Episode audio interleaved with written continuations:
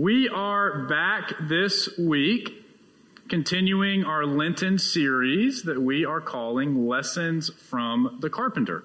I know that a lot of you were here last week for worship last Sunday. We kind of paused the series, but oh my gosh, I think it was so worth it because we let our youth program come in and take over our worship service as they wrapped up Discovery Weekend, which is a middle school retreat that our high schoolers lead. So our youth praise band led worship. Reagan, our youth pastor, preached. Our students were up here serving communion. They were all sitting on the front row, maybe a little bit of foreshadowing for this week. I don't know. But it was, it was so much fun. I would really encourage you that if you missed it last week, to at least go back on the live stream from last week on our YouTube channel and just look at how vibrant and full of life our youth ministry is, because I'd really love for all of you to see that. If you've been hanging with us through Lent, then you know kind of what the premise is for this series that we're kind of back on this week. It's been pushing us to look at Jesus through the lens of his trade, through the lens of the job that he worked when he walked the earth, right?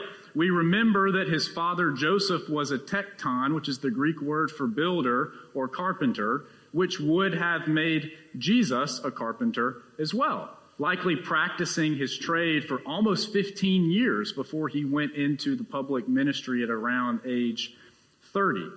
The first two weeks of this series, we really focused on how Jesus treated other people as a result of his trade. We talked a lot about how wood was a scarce resource in the first century. So a carpenter would have had to have been willing to use the scraps, to use every little piece of wood that he or she had laying around their wood shop to either make repairs or to build new things because lumber was just really hard to find. And how we can see pretty clearly that that led Jesus to have a really keen eye for seeing value and purpose in people that others only saw as the scraps of the world, right? It makes sense when we realize how Jesus may have had to use wood and then we look at who he called and how he called and who he ate with and who he propped up and forced other people to see with worth and with value and with dignity. For the next two weeks, we're going to kind of pivot away from that angle and we're going to begin to look a little bit at the teachings of Jesus. And perhaps how we can see that lens of a carpenter begin to emerge, not just with how Jesus treated others, but how he actually teaches us, how he encourages us to live as his faithful followers. So, my hope is that over these next two weeks leading up to Palm Sunday and leading up to Easter, is that we wouldn't just hear the voice of our Messiah, but that we would also maybe hear the voice of a carpenter. We're going to start this week as we look at a teaching from Jesus from the Gospel of Luke. So we're going to read from Luke chapter 14. It's verses 25 through 33. Now, large crowds were traveling with him, and he turned and said to them, Whoever comes to me and does not hate father and mother, wife and children, brothers and sisters, yes, and even life itself, cannot be my disciple. Whoever does not carry the cross and follow me cannot be my disciple. For which of you intending to build a tower does not first sit down and estimate the cost to see whether he has enough to complete it? Otherwise, when he has laid a foundation and is not able to finish, all who see it will begin to ridicule, saying, This fellow began to build and was not able to finish it. Or what king going out to wage war against another king will not sit down and first consider whether he is able with 10,000 to oppose the one who comes against him with 20,000. If he cannot, then while the other is still far away, he sends a delegation and asks for terms of peace. So therefore, none of you can become my disciple if you do not give up all of your possessions. This is the word of God for the people of God. And we say together, it's a tough passage, right? I think Jesus is trying to get us to ask one question when we hear this teaching, when we read this teaching. How much does it cost? This is a question that a first century carpenter would have literally made their livelihood answering. I mean, you can almost picture it, right? Someone comes into Jesus' shop or stops him on the street. I need a new yoke for my oxen. I need you to come and repair my table. I need you to fix this chair. I need a new front door. I need some repairs on my roof. I need a new table. I need this hole in the floor of my boat fixed so that it will stop taking on water. How much will it cost?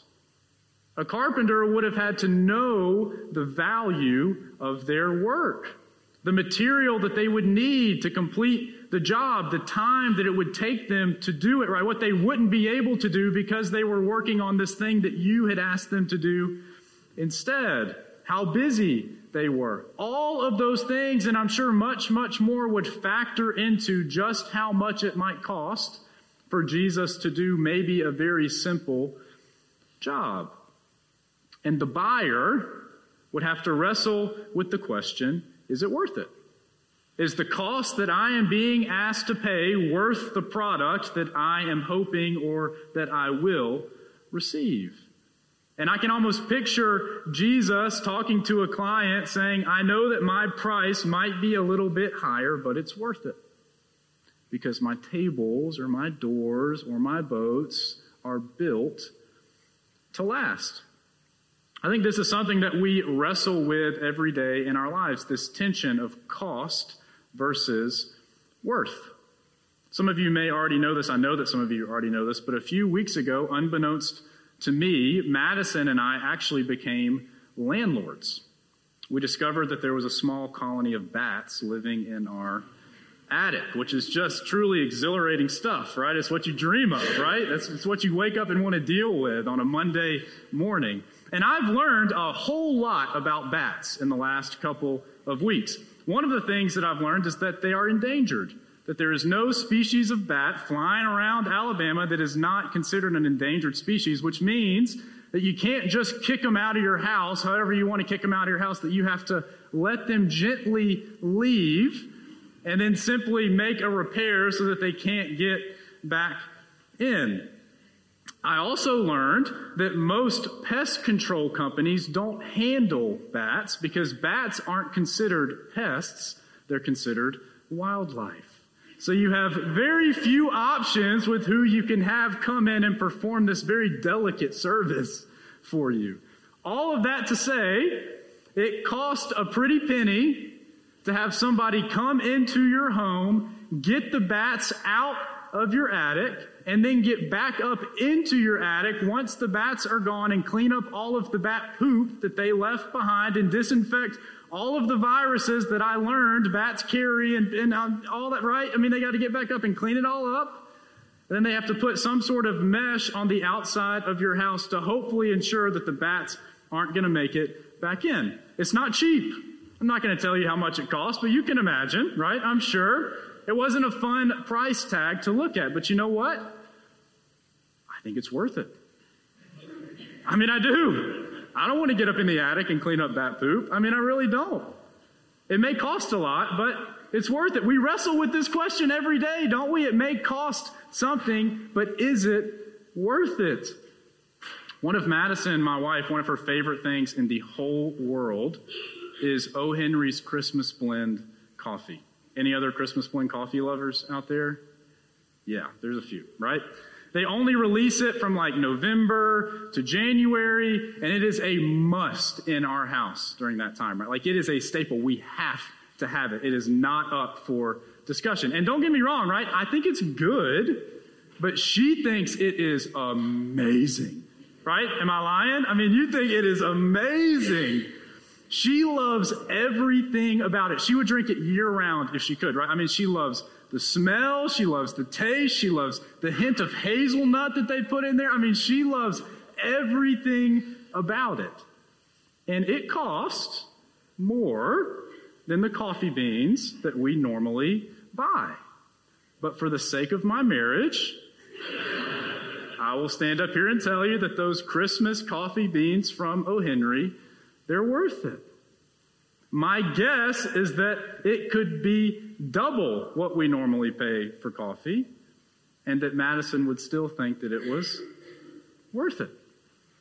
Everything has a cost, right? Everything has a cost. Some things cost more than others. The question really is not how much does it cost, but rather is it worth what you have to pay?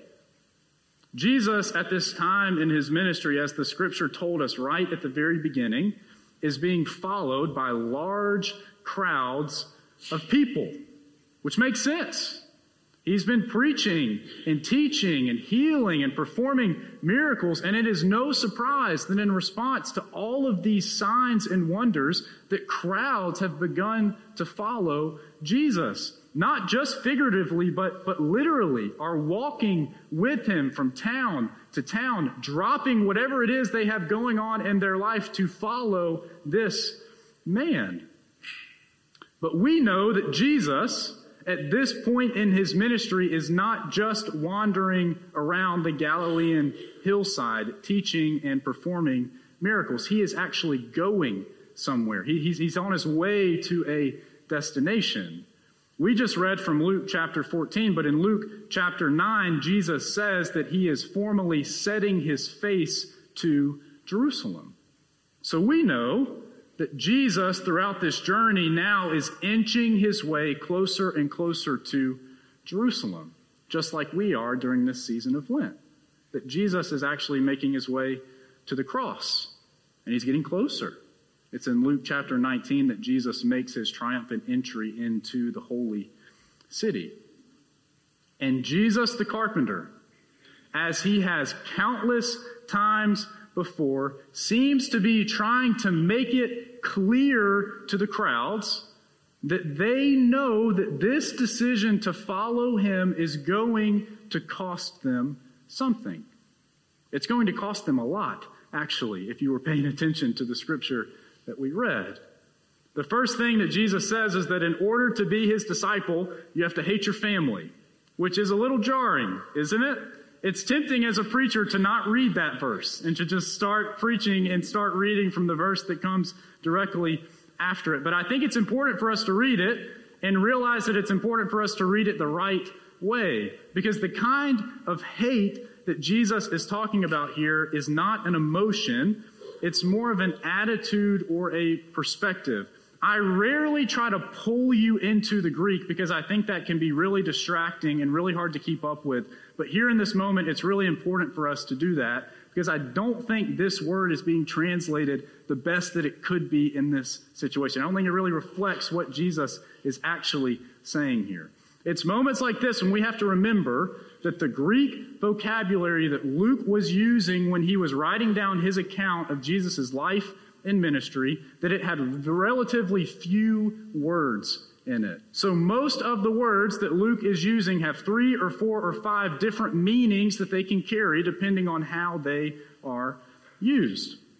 So the Greek word here, miseu, it can be translated as hate, but it also means to disregard, it means to be indifferent to, or it means to love one thing less than something else.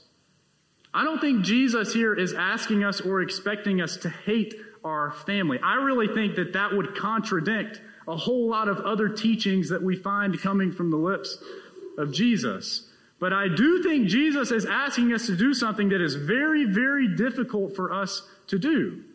To compare the devotion that we would normally hold sacred for family members and for close friends and the devotion that is required of us to truly be one of his disciples. It seems to me that Jesus here is saying, Love me more than you would even love your family, as important as that is to you. Or that in order to truly be my disciple, you're going to have to be willing to love me more than whatever it is that holds first place in your life right now. Don't get me wrong. I'm not trying to soften what Jesus is saying. I don't think he's mincing words here. Following Jesus is going to cost us. And he doesn't stop there, does he? He goes on to say that whoever does not carry the cross and follow me cannot be my disciple. We have to remember that at this point, those listening in the crowd would not have known how this calling to bear our own cross would be connected to Jesus' own crucifixion, right? So to them, taking up a cross, taking up their own cross, was just a general expression of accepting the burden of suffering, a suffering that it seems would surely end in death. And so Jesus is asking this crowd, and I think he's asking us if we are going to be willing to stay loyal to him through certain suffering, all the way until the end. Again, look, there's no way around it. What Jesus is trying to get us to see here is that following him is going to cost us something. And I kind of imagine Jesus looking at the crowd at this point in his teaching and seeing a whole bunch of somber faces. And so he does what he always did when his words became a little bit too difficult for folks to hear. He turns to parables to try and illustrate. In this case, trying to illustrate why counting the cost, why realizing what following Jesus may actually cost us is so important for us to do if we want to truly be one of his disciples. So he says this If you were going to build a tower, wouldn't you first sit down and figure out if you could afford it? Because you wouldn't want to become a laughing stock to the whole town because you failed to plan your project well.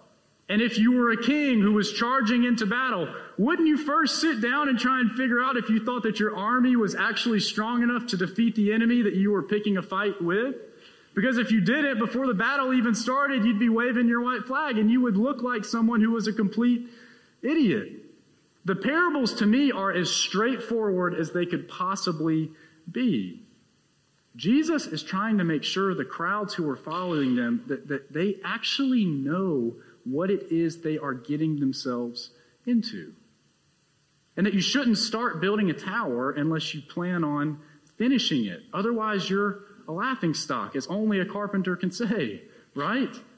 And that you don't lead a kingdom into battle unless you intend to and believe that you can actually win.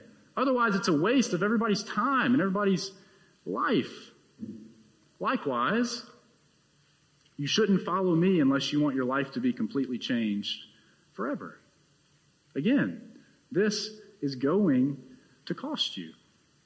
And Jesus still isn't finished. He ends with this. So therefore, none of you can become my disciple if you do not give up all of your possessions. You have to be willing, Jesus says again, but in a different way to put me above everything that matters most to you in your life. Whether it's family or good standing in the community or the stuff that you own, you have to be willing to put me above all of it.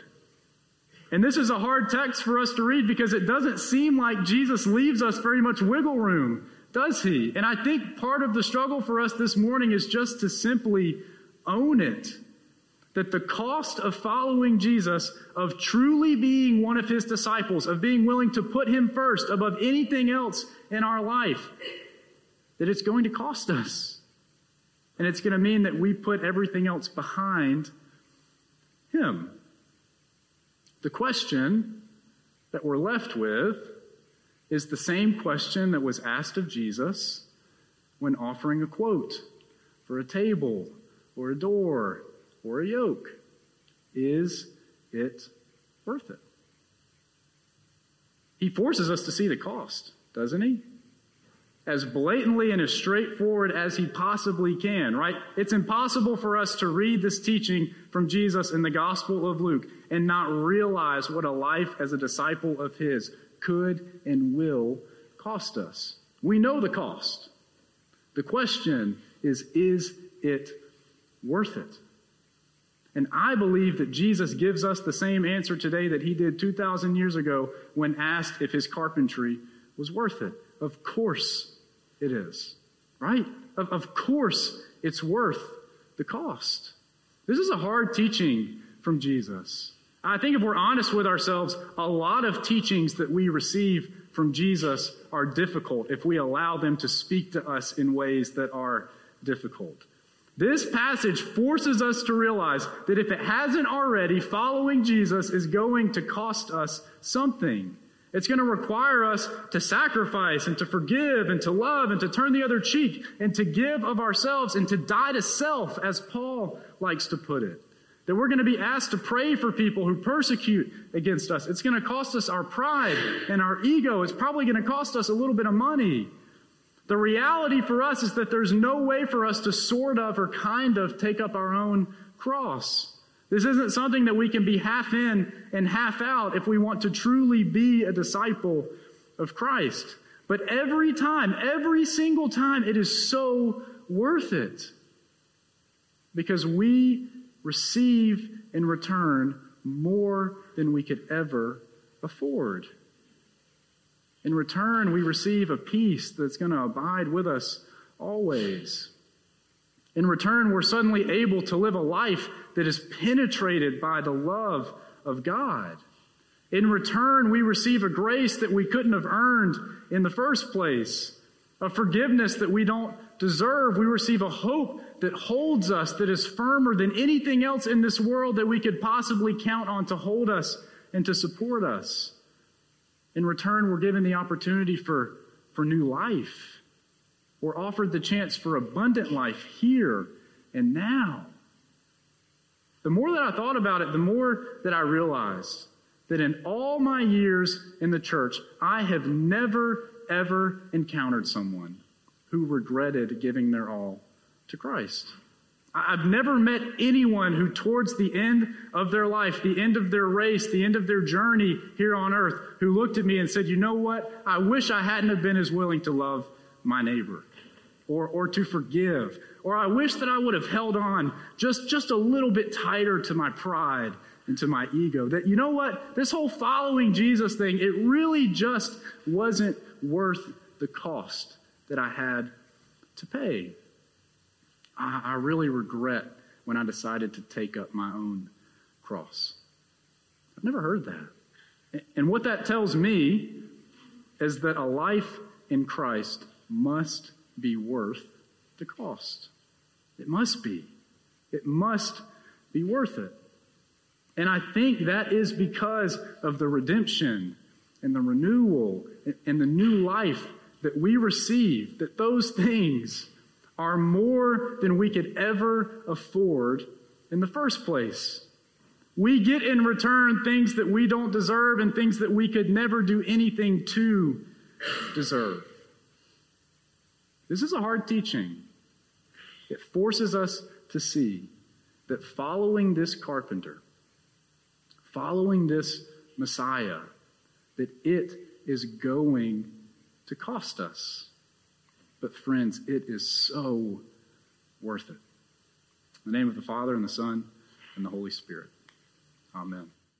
Hey, friends, I just wanted to take a moment and say thank you for tuning into our message this week in the gathering. We hope you found it meaningful and life giving. As always, you're invited to join us for worship on Sunday mornings at 10 a.m., either in person here in the chapel or online. If you want to know more about who we are at Bluff Park United Methodist Church, you're invited to check out our website. There you'll find out who we are, what we have going on, and how you can be a part of it. As always, friends, if there's anything that we can do for you, you're invited to reach out to us. We are here to help you and support you in any way that we can. We hope that you're having a great week, and we look forward to seeing you soon.